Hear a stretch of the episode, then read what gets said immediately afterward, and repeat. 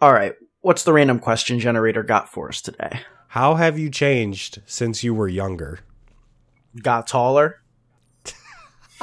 That's How about it. you? Yeah, grew up grew up a little bit. Um, ah, that that's a super one. All right, you go, you go. That's like too deep.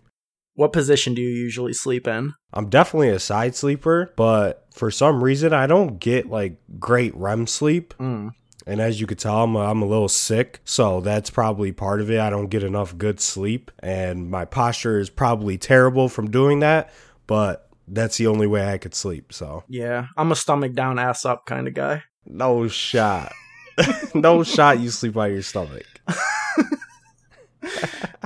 oh, this is a good one. If you could only eat one thing for the rest of your life, what would it be? Um, I know your answer is about to be something stupid because you have the worst food opinions of all time. I think my answer would be chicken wings. That's a respectable A lot, lot of versatility in the sauces. You know, you wouldn't get bored of it. They're classic. That's what I was gonna say. Is you need to pick something that's versatile. So I guess for me, it would probably be pizza Mm. because you could get you know different toppings, different sauces, uh, so you don't have to eat the same pepperoni pizza over and over. It'd probably be pizza for me, but chicken wings is definitely a respectable answer. It, that'd probably be top five in in my list too. Yeah, pizza pizza's a good one. If you found a hundred dollars on the ground, what would you do with it? Probably put it in best ball. Cause I'm a degenerate. Yeah, just try and turn that hundred dollars into a million on underdog or into ten thousand dollars on drafters and go about my day. Mm. How about you? I mean, same. To be honest, that's going that's going right. In, That's right how you know you have a problem. it wouldn't go towards bills or no, or paying rent or you know putting food on your table. It'd go into your best ball wallet so you could go and and draft whoever in the fifteenth round and try and win a million dollars. Oh, hold up. I, I got another good one right here. Would you rather be the best player on a horrible team or the worst player on a great team? See, I've seen this question over like social media in the last couple of days, actually. So that's funny that we got this question. And I, I think which side you choose definitely says a lot about what type of person you are. Are you like a team player or are you a selfish person?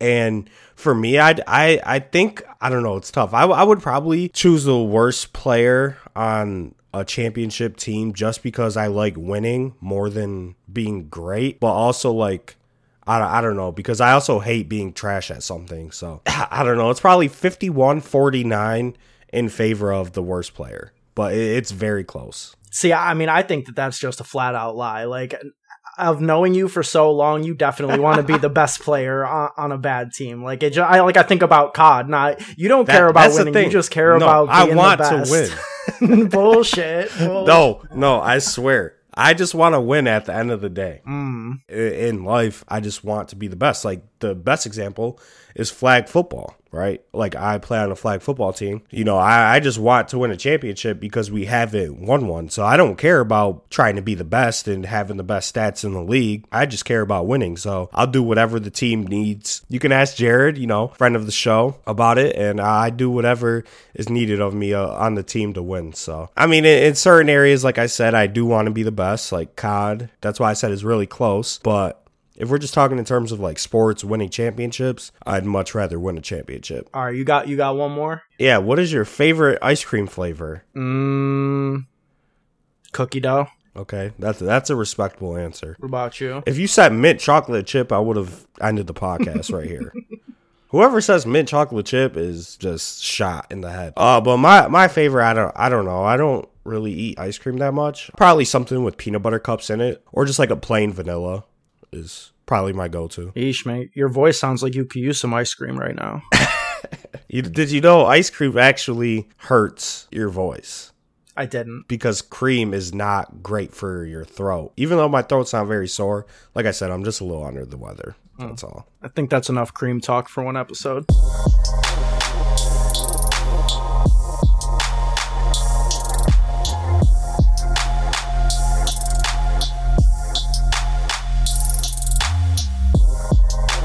What's going on, everybody? Welcome to episode 149 of the DFS Dose podcast, your fix of daily fantasy sports information, strategy, and analysis. I'm your host, Ben Hauver, joined as I always am by Joey Carrion. And on today's show, we've put together a list of the seven most important questions that will impact the fantasy football landscape in 2021. Questions that, if we can nail the answers to, should provide clarity and give us an edge in spots where our opponents are making mistakes. Also, Backed by popular demand, a listener favorite segment, 1v1, will make its return at the end of the show, so stick around for that. And if you're new to the podcast and like what you hear, you can support by subscribing on whatever podcast platform you use, whether that be Apple, Spotify, SoundCloud, Stitcher, or Podcast Addict. We are everywhere.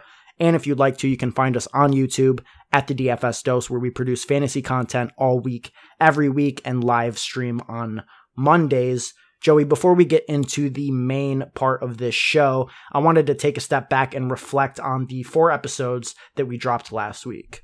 Yeah, so if you're listening to this episode right now and you haven't gone and checked out our four part series on breaking down Ben's tiers for each position in fantasy football. You can find those episodes in this same podcast feed on the DFS Dose, or you can go over to our YouTube channel at the DFS Dose and watch those videos individually. We got four up there. We had four great guests on to help us talk about each position for best ball, talk about roster construction, player exposure, players that they like, players that they don't like. It, it was, it was a good time and make sure you go check those out. And, you know, we've, we've had a lot of support on our YouTube over the last month or so. So it's been good and make sure you go check those out. Yeah, that, that was really good. Super stellar guests that we had on there. Some of the best best ball players out there, Joey. I, before we get into things, I just wanted to, you know, get your biggest takeaway or, or lesson learned from having those conversations. Yeah. So I would say my biggest takeaway, like, like I just mentioned, is just the emphasis that they put on roster construction and player exposure, right? While, you know, those are fairly simple concepts, like in the grand grand scheme of best ball. I feel like that's what our guests emphasize the most instead of like the actual players and the actual tiers themselves. And I would say just looking at best ball tournaments, 20 to 30% of teams off the rip are dead just due to poor roster construction, right? So if you go into best ball and you poorly uh, draft your roster, you know, you're probably not going to win and you're not going to advance into the playoffs. So I think that was one of the more important lessons that they kind of focused on. And then I, I know James specifically touched on player exposure quite a bit and, you know, mentioned that you can't really go heavy on one guy. And that's also something that I took away from that because I, I definitely agree. You know, as fantasy football players, we're not good at predicting the future very much. So you just had to make sure your exposure is spread out to where if a player gets hurt, you know, it doesn't kill your teams. You know, if you draft 100% Josh Allen and he goes down week one, your teams are dead, right? So uh, the, just those two lessons are, are probably some of the biggest ones that I, that I took away from the guests. Yeah, and, and the first one especially for me is what I really got from it. Like I feel like I had a pretty strong understanding of roster construction going into it on like a macro level, but then from like a micro perspective on the best and most optimal way to utilize certain rounds in the draft, I think was was huge for me. Especially the conversation we had with established the Runs Jack Miller talking about the running back dead zone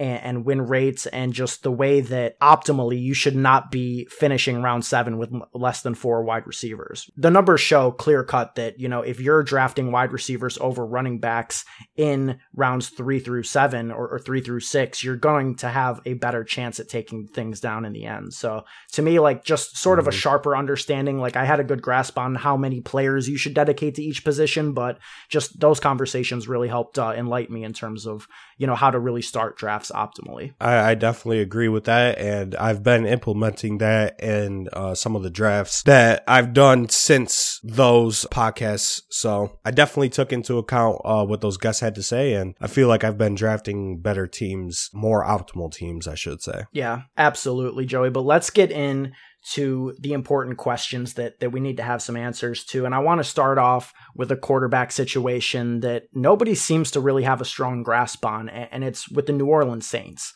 Now, DraftKings Sportsbook put up a couple of props early last week, and one of them was which quarterback is going to be the week one starter in New Orleans. The odds currently are Winston minus 250 as a favorite and Hill at plus 175. Now, if we can figure out which of these guys is likely to start the season and potentially start the entire season, there's going to be bold implications because, you know, there are two players in the top 30 in terms of ADP that are Saints skill players, Alvin Kamara and Michael Thomas, and depending on the quarterback, these players could have very different, you know, outcomes come 2021. Yeah, I definitely agree. And just to answer the question of who will be the like the starting quarterback, in my opinion, I think it's Winston. I, I think he should be the starter 100%, especially for fantasy football purposes. And I, I believe that he will be the starter. Um, he is the favorite right now over Taysom Hill. You know, he's a former first overall pick who has multiple seasons of starter experience. You know, he sat behind Drew Brees last year. They still have Sean McVay, who's a great offensive mind. So having Winston as a starter in New Orleans would be very beneficial, I think, for the Saints guys that are going in the top 30 right now in best ball. But I will say, when Drew Brees went down last season, it was Taysom Hill that was starting. And I think people seem to forget that. And I don't know. I think that says a lot, honestly, that Winston wasn't the guy. And if we just take a look at the money, because I think that's something to follow, Taysom Hill is set to make $12 million this year. Winston is only set to make $5 million. So Taysom is making 7 million more dollars than Jameis Winston in 2021. So I, I don't know. Combine that with the fact that Taysom was the guy last year he got more money from the Saints this year. I think betting Taysom Hill at plus 175 to be the week one starter is probably the smart bet just in terms of those odds. But I think Winston should be the starter is kind of my opinion. Yeah, I think we're certainly hoping that Winston's the starter because, you know, I know that there's an infatuation with Taysom Hill inside the Saints building, but I mean, God, the way that Hill would affect these skill position players, I think it's pretty grim. You know, we saw Alvin Kamara average only 2.5 receptions per game in Taysom Hill's four starts last season. And, you know, Kamara's a guy that had between 81 and 83 receptions in four consecutive years in the NFL. I mean, if he's seeing 2.5 on average for 17 games, that number's literally getting cut in half half, and Kamara will be one of the biggest busts in the first round. So I, I mean, mm-hmm. just from that perspective, I think we really hope that it's Jameis. And again, you know, I know that Jameis struggled and with the interceptions and such, but I just don't think that Taysom Hill has the same upside that Jameis Winston does. I, I know that he's a rusher, but he doesn't have 5,000 yard passing upside like we saw in Jameis Winston's last season as a starter. And I think that would directly impact the type of season that Michael Thomas was able to have, as well as some of the ancillary options like Marquez Callaway and Tre'Quan Smith. Yeah, so I, I think Taysom's ceiling is definitely lower than Winston's. Um, he, he's definitely never going to be a 5,000 yard passer, and he's not that great of a quarterback, let's be honest. He's a solid gadget player. He's gotten, you know, more more touches over the course of his Saints tenure. And like I mentioned, he is making more money than Jameis Winston. So if I'm at the DraftKings Sportsbook right now and I, and I see this option, I'm taking Taysom Hill at plus 175. Even if Winston is a starter, I just think that's a smart bet. I'm a plus EV bet. So that's probably where I would put my money, but I'm, I'm expecting Winston to, to be the guy just because, like I mentioned, this, this guy's a first overall pick and has experience playing 16 games, you know, playing playing as a starter for a whole season for an NFL franchise, which Taysom Hill does not. And even if Jameis is the starter, I think the way this bet would play out is like Taysom Hill could take the first snap at quarterback and Jameis play the rest of the game. And I think that Taysom wins that. And, and we know that yeah. even if Jameis is the, you know, quote unquote starter, Taysom Hill is going to be involved. So I think just from a pure betting perspective, that it's clear cut that you go with Taysom in that spot yeah. at plus 175. Let's talk about another quarterback situation that could impact a handful of fantasy assets, and that is your New England Patriots. There was a report earlier this week that Mac Jones and Cam Newton will have a legit camp battle to see who the starter is. I think the consensus coming into this was that Cam Newton was locked and loaded to be the Patriot starter, and the odds sort of tell that same story. Cam is minus 305 to be the week one starter, whereas Mac Jones is plus 225. But if Mac Jones shows out in camp, do you believe there's a legit possibility that he's the week one starter in New England? I definitely do. And I, I, think this is another situation where I would bet on the underdog here. Plus 225 is very good odds to bet on, you know, a first round rookie quarterback coming in and displacing, you know, a quarterback that wasn't really great last year and hasn't been great for a couple seasons now. If I had to guess, I, I, I think it's it's pretty. It's a very similar situation. I think Cam will be the starter just because you know he has the NFL pedigree, similar to Jameis Winston. First overall pick, you know, he's been an MVP. So I do I do think that gives him the leg up. But I think ideally Mac is a better fit for the Patriots offense. You know, he's a smart, decisive pocket passer that will allow the Patriots to run a similar offense that they did during Brady's tenure in New England. So Cam is probably the guy still, but we could see a switch sooner than later. And I will say, I'm starting to come around to the idea of it. Honestly, um, I, I know I wasn't the biggest Mac Jones fan a couple months ago, but I think he could be good for the Patriots, and I think he could be good for the Patriots' skill position players too if he becomes QB one. Yeah, I, I, think it's a like a bold assumption to assume that Mac Jones is a boost for the pass catchers, but I also see the reasoning behind it. I think that Cam Newton, if he's the starter, has more individual value than Mac Jones just because what he's able to do as a rusher. Cam mm-hmm. saw the 16th most rush attempts in the red zone of any player in the league last year, had 12 rushing touchdowns, and you're just not going to see those numbers out of Mac Jones. But if Mac is the better passer, like I think a lot of people are expecting, that could be huge for players like Jakobi Meyers, the two tight ends and Jonnu and Henry. And I think also importantly, Damien Harris, who's, you know, going in the eighth round of best ball drafts right now. If Cam Newton isn't vulturing 10 plus rushing touchdowns, then Damien Harris could go from being someone that you and I both have described as a floor play to someone with a legit ceiling and potentially 10 touchdown upside. Yeah, I, I think Damien Harris would get a significant boost if Cam is not the starter, just because Cam is going to vulture on the goal line, obviously, and he's just going to vulture in the rushing game, right? He averaged nine rushing attempts per game last year. So if you take away those nine attempts because Mac Jones isn't going to get them, they're most likely going to go to Damien Harris and they're most likely going to be passes instead of uh, rush attempts. So Damien Harris, I think as a 17 game starter, if he stays healthy, um, with Mac Jones under center, would definitely be a candidate to see, you know, probably 10 touchdowns and a thousand yards on the ground is probably what I would project him for, but he's still limited in the passing game. That's James White's role and he'll probably finish the season with like 10 catches, something very similar to Sony Michel's uh, 2019 stat line where he where he had like 247 attempts, about a thousand yards, eight touchdowns or so, and 12 catches. I, I definitely think Mac Jones uh, boosts the the skill guys more than Cam Newton. Mm. All right, moving on to our third question here. We're going to talk about Seattle, and there's been some buzz that with their new offensive coordinator, Shane Waldron, that this offense is finally going to move away from the run dominant scheme that it's been in Russ Wilson's tenure and finally allow this man to get in the kitchen and cook. So I think if that's the case and this team becomes more pass heavy, that almost everybody in this offense is a.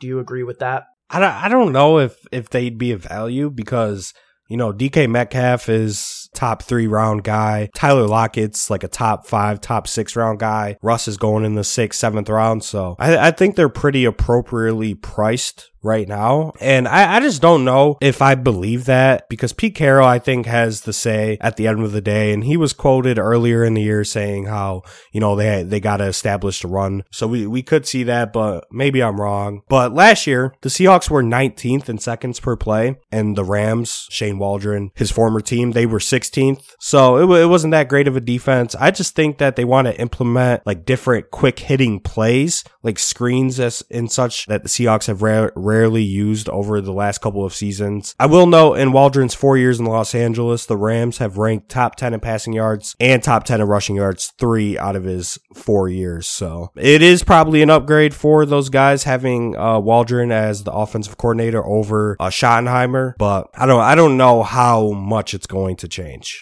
I think it's interesting because, you know, Seattle wouldn't have to be like the pass heaviest team in the league to be a lot pass heavier than they've been in the past. Like if you look at the last six years, in five of those seasons, Seattle has been in the bottom half of pass attempts over the league. And the one year that they weren't, they were 15th. So they, they were still barely above average. Now, you know, they could be in the top 10 and that be a massive improvement for Russell Wilson.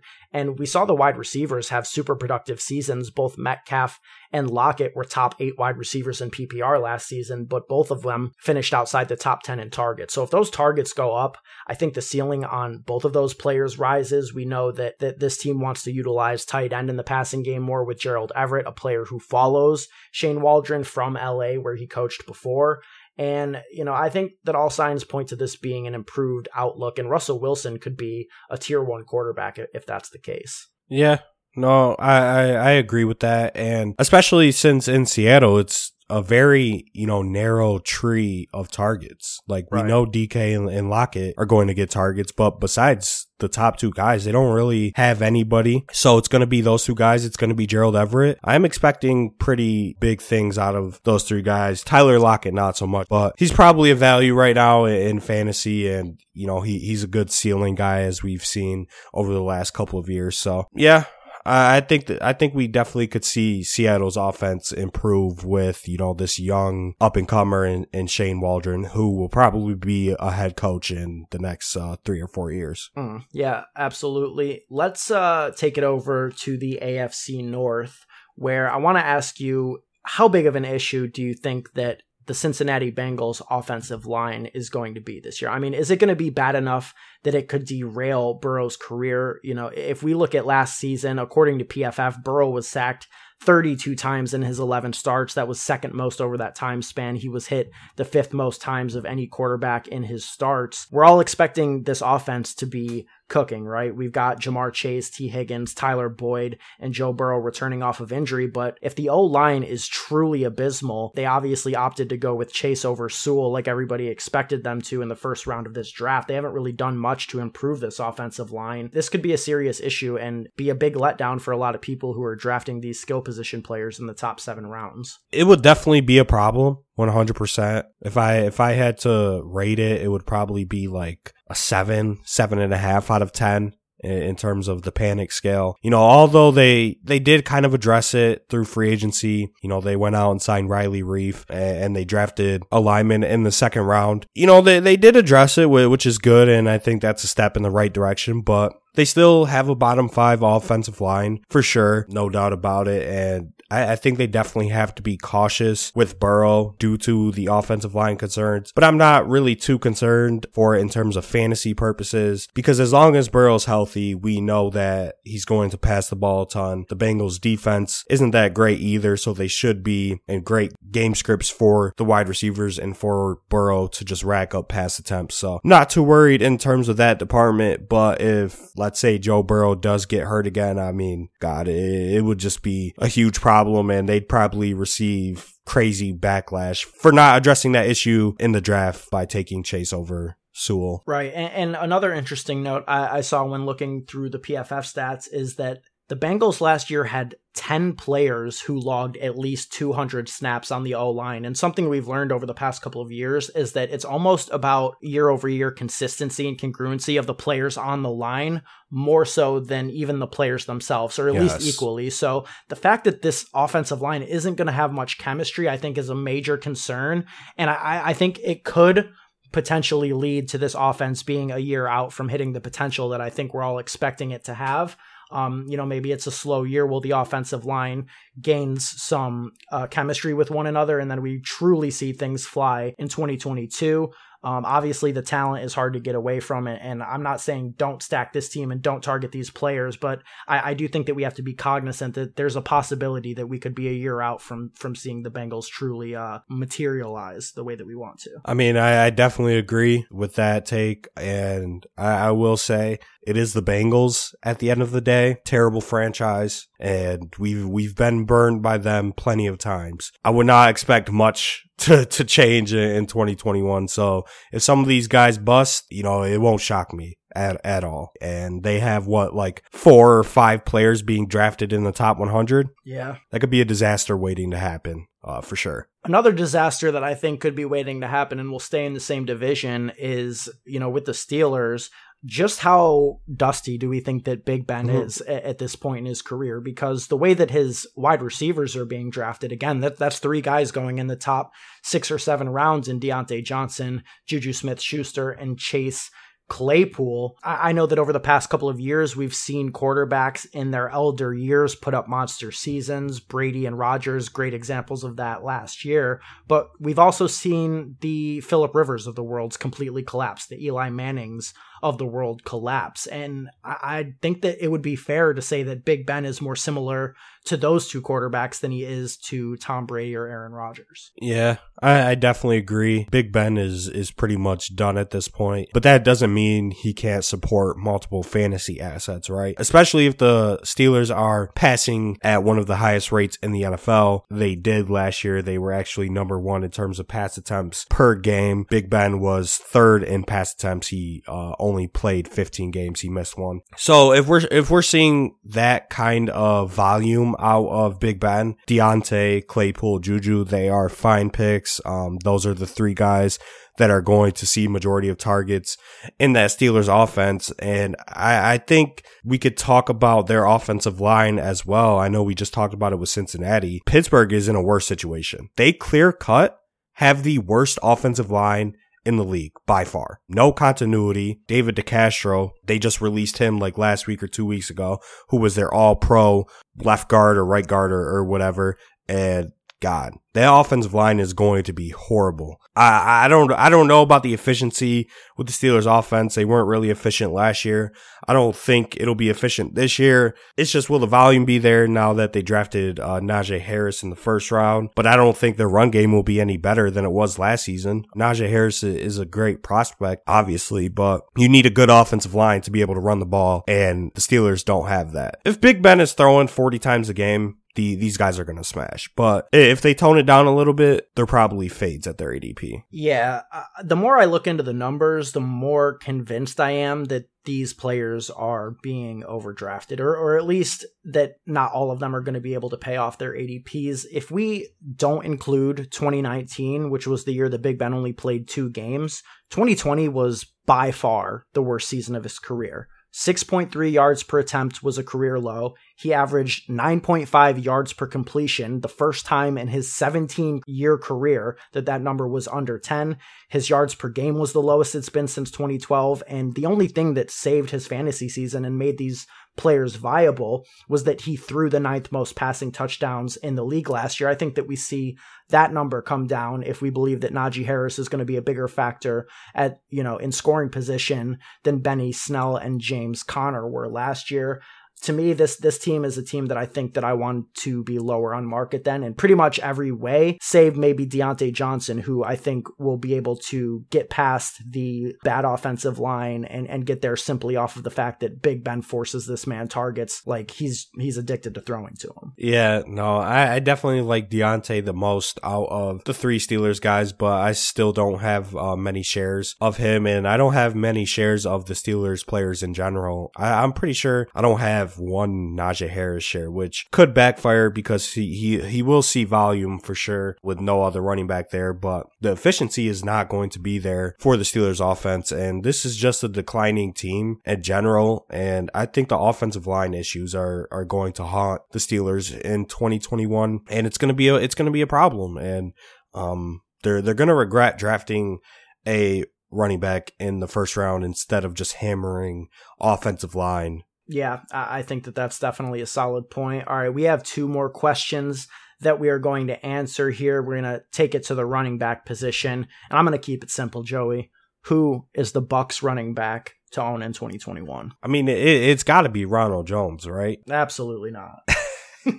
I, I, I mean, I'm I'm interested to hear why you don't think it is because why I do think it is is because I think that he's the most talented back on the roster by far. Um, we we've seen now that Leonard Fournette is an average running back. Uh, high pedigree coming out of LSU, but hasn't turned out to be what he was supposed to be. So I'm kind of off the Fournette train. Tampa Bay, great offense. You know, they're returning pretty much everybody from their Super Bowl run and they'll be in contention to be in the Super Bowl again in 2021. I don't know. I just think Ronald Jones is the best running back on the roster. I mean, he was better than Fournette in every single advanced rushing metric last year. Tampa Bay beat writers believe he's going to be the week one starter. You know, he's still only 24 years old. He's gotten better every year since being drafted. And he was a running back one for pretty much the entirety of last season. Like up to week 15, he was an RB1 in total points in PPR. And then if we just take a look at how him and Fournette ranked just in terms of rushing, PFF has Ronald Jones ranked at number six with an 85.0 grade and Fournette at 92nd with a 64.6 grade, and Ronald Jones was eighth in the NFL in yards after contact uh, last year. Does Leonard Fournette have a 98 yard run in his range of outcomes? Absolutely not. So just for those reasons, Ronald Jones is is the guy in Tampa Bay, and we we saw him be productive last season in fantasy. So this is just a player that's being criminally undervalued and disrespected. I think. See, I would say that we all just need to accept that this Ronald Jones thing is never going to happen. Okay, I, I get that the consistency thing, but if we're talking about best ball Rojo just does not have the boom week potential that you need. He has three games with 20 plus PPR points in three years. Lenny has 16, and four of them were last year with the Bucs, more than Rojo's had in his entire career if you count the playoff run. I just don't see the appeal with Rojo. He's never going to get the receptions.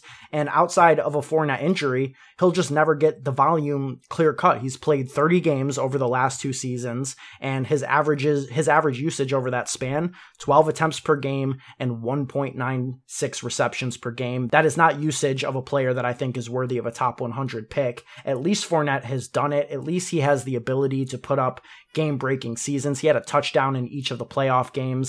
Eh, you know, when it really mattered, we saw who the Bucs valued more. I have I have no belief in Rojo at this point. I think we've seen enough to know that he's not the guy. I mean, but we've seen enough out of Leonard Fournette to know that he's not the guy either. He doesn't right? need to be the guy on a weekly basis if we know that he can put up, you know, an average of four 20 plus PPR games per season. I mean, true, but how how many of those games did he have in the in the regular fantasy football season last year. Two. In, in, uh, two. As many as in, in six in in 16 weeks, right? And they're going back to back on, on on underdog right now as the RB thirty three and RB thirty four. So it's it's pretty much a pick 'em at, at, that price. If I'm just picking one, I'm picking the more talented player. Um, that's gotten better every single year in his career. And you know we've just seen it out of Fournette that he's never going to be the player that he was drafted to be. And it's just that simple. Like th- this is a player that's averaged less than four yards per carry throughout his career. He he just sucks. If we believe that Gio is going to come into Tampa Bay and take a majority of the pass game work, that leaves uh, Ronald Jones and Fournette to basically split one and two down work. And in that situation, you're putting the better running back on the field, I think. And that's Ronald Jones, clear cut. Like I said, every advanced rushing metric shows that Ronald Jones was better than Leonard Fournette last year. And he was a better fantasy running back than Leonard Fournette last year. I'm not too worried about him being the guy in the playoffs. Like I said, he was pretty much average for every game in the playoffs. Leonard Fournette that was. And obviously the, the pass catching upside that he has definitely can, can set him apart from Rojo if they both split work but I don't I don't think they're going to split work. I, I think Fournette is going to be third in touches in this backfield. You know, some people would probably say it's disrespectful that we haven't really talked about Gio uh, up to this point. I know you mentioned him briefly, but I mean Gio, the hype train on him is getting a little bit out of control. Like. Uh, I know he's got a cool mustache and all, but I, am never drafting Giovani Bernard in 2021. I'm sorry. Yeah, I mean Giovani Bernard did have more fantasy points than Leonard Fournette last year. Different team different situation. Joe Mixon got hurt. Hey, I'm just I'm just saying, Leonard Leonard Fournette. I, I don't know. I remember you used to hate him. I remember you used to love him. Hey, you know you can't get stuck in your takes. Exactly. That's rule number one of fantasy. Exactly. yeah, I used to not like Ronald Jones, and now I think just in terms of best ball, it depends on the roster construction, which which we kind of briefly hit on at the beginning of the show. If you take you know, your one running back or your two running backs to start out your draft and hammer your wide, wide receivers in those mid rounds. Ronald Jones is a fine RB3, um, that, you know, is going to get you those 10 to 12 point weeks when, you know, your high ceiling running back that you took in the second round doesn't hit a ceiling that week. And you know, he, he's a good flex filler. I, I don't know. I just, I just like him in, uh, I like, I like him in best ball. Even if he's not give, giving you those 25 point weeks, I, I don't see him scoring less than 10 points a good majority of the time. So I think that that does ultimately make sense. Also, just because you know I had to look into this, Fournette did average more points per game. Right, Gio just played some more games, so let's all chill out with that. all right. Final question, and we're going to go all the way up to the first round. Where, if you've been in these best ball streets for the past couple of weeks, you may you may have noticed this.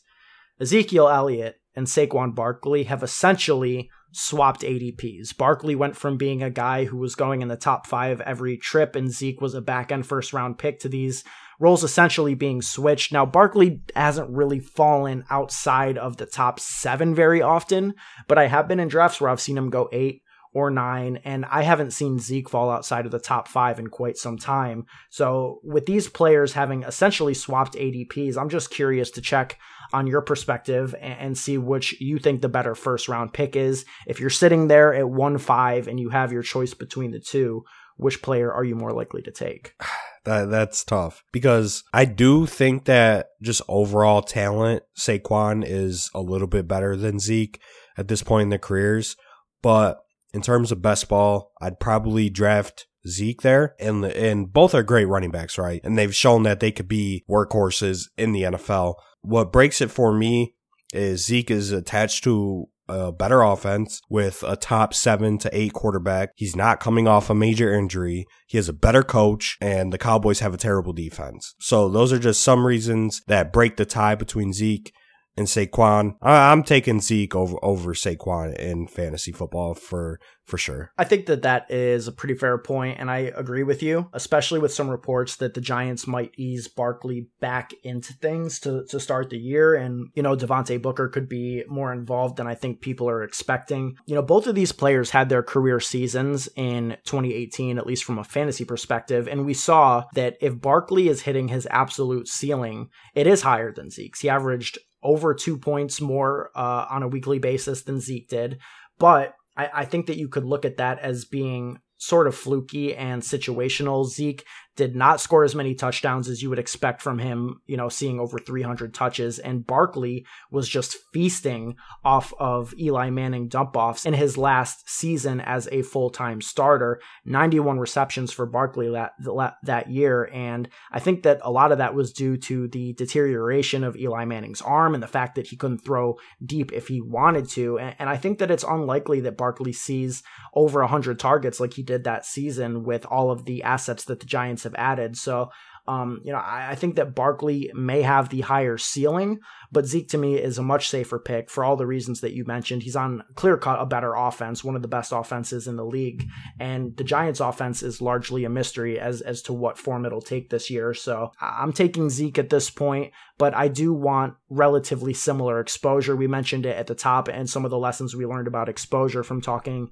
to guys like Jack and James and some of our other guests. So to me, I, I would want slightly higher ownership on Zeke, but nothing drastic. Maybe the difference between like you know 12 and 9%. No, that definitely makes sense. And I, and I agree with everything that you said. Um, so I, I think we're both obviously uh, higher on Zeke this year. I, I just think that he has everything in his favor while Saquon doesn't. So it's pretty much a tiebreaker for us over here, but uh, we're, we're going to talk about another Giants player here in a second, and I'm about to roast you. So, yeah, good luck. I, I mean, you want to roast me? Let's do it. 1v1 mano y mano.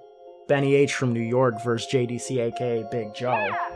Let's get into it.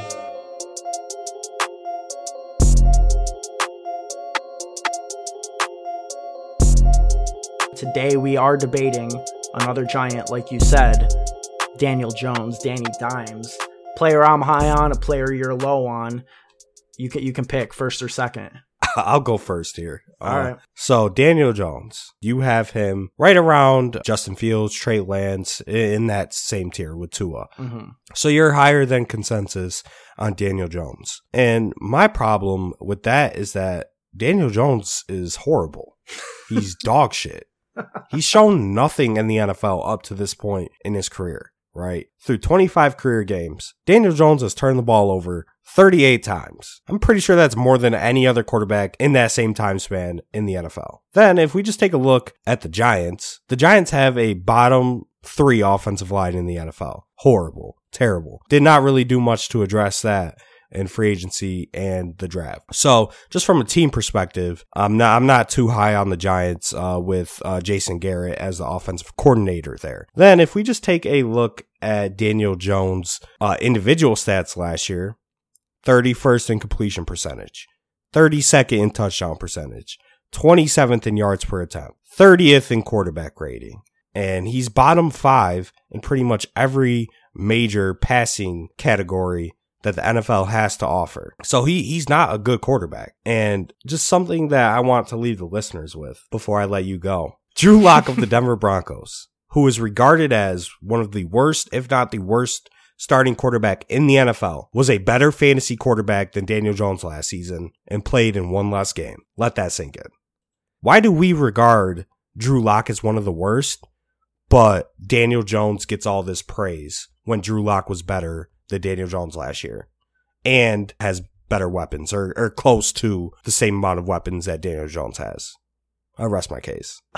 All right. Let me just start by correcting some of the mistakes you said before I get into my, my own point. First of all, you said he's shown nothing.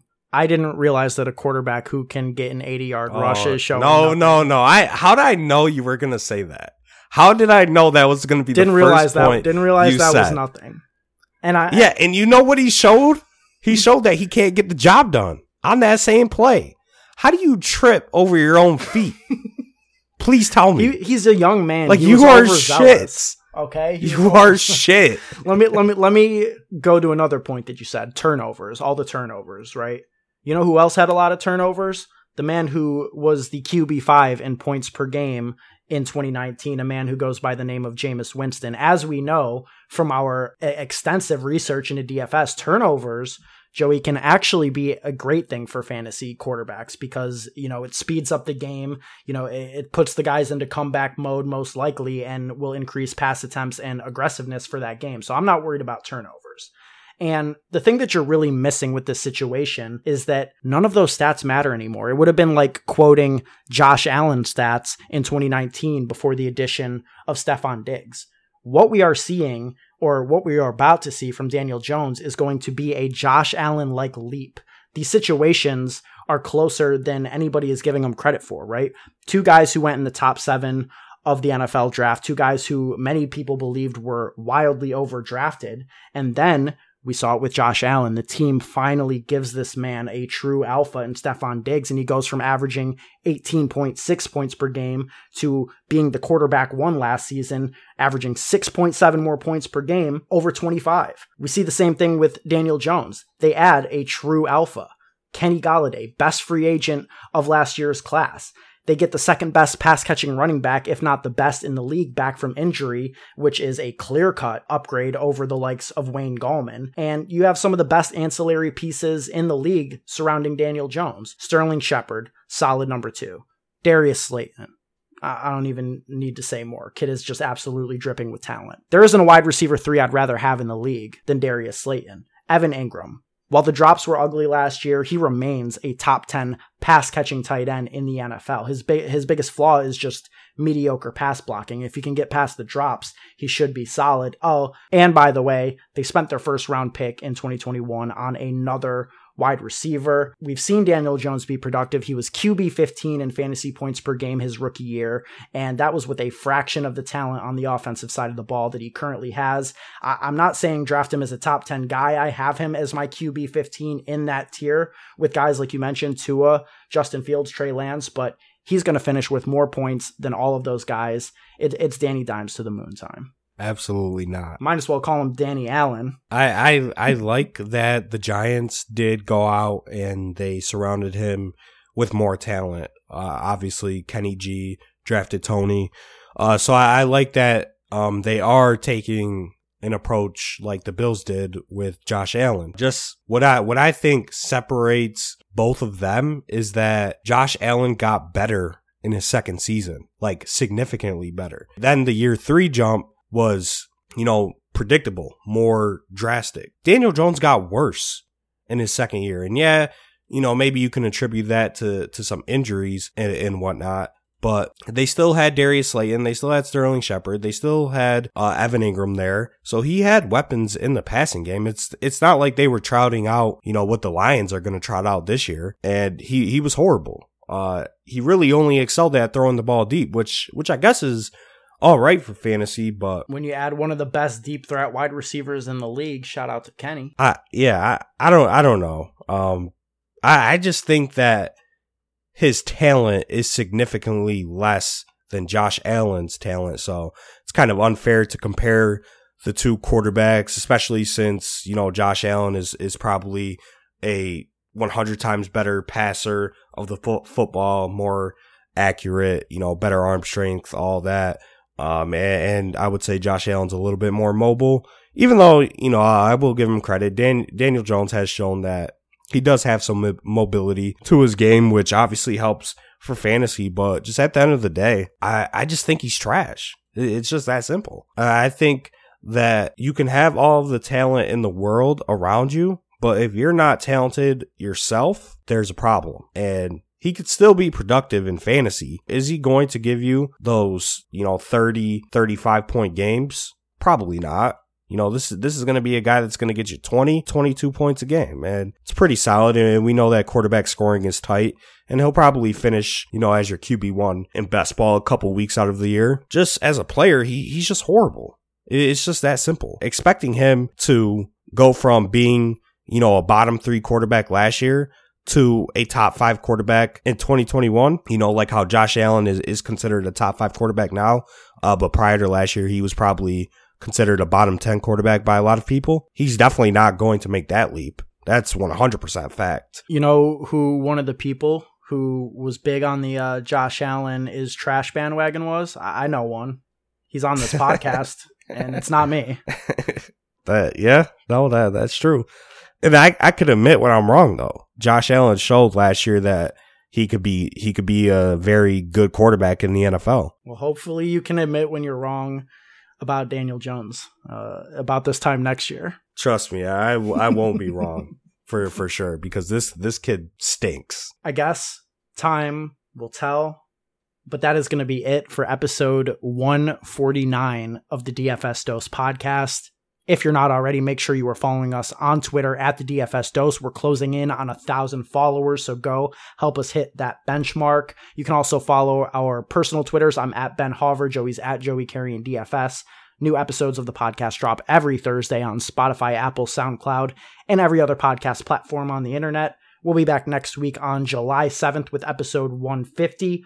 If you ever want to draft some best ball teams with us, we live stream drafts every Monday on the YouTube channel, Twitch, and Twitter. You can join our Discord channel for a heads up on when we plan to go live so you can jump in, chat, draft, and chill with us. We always welcome the interaction. If you're listening out there, just know that we appreciate you, we value you. We hope that you have a great 4th of July weekend. And until next time, let's stay accountable and keep it authentic. Vibes.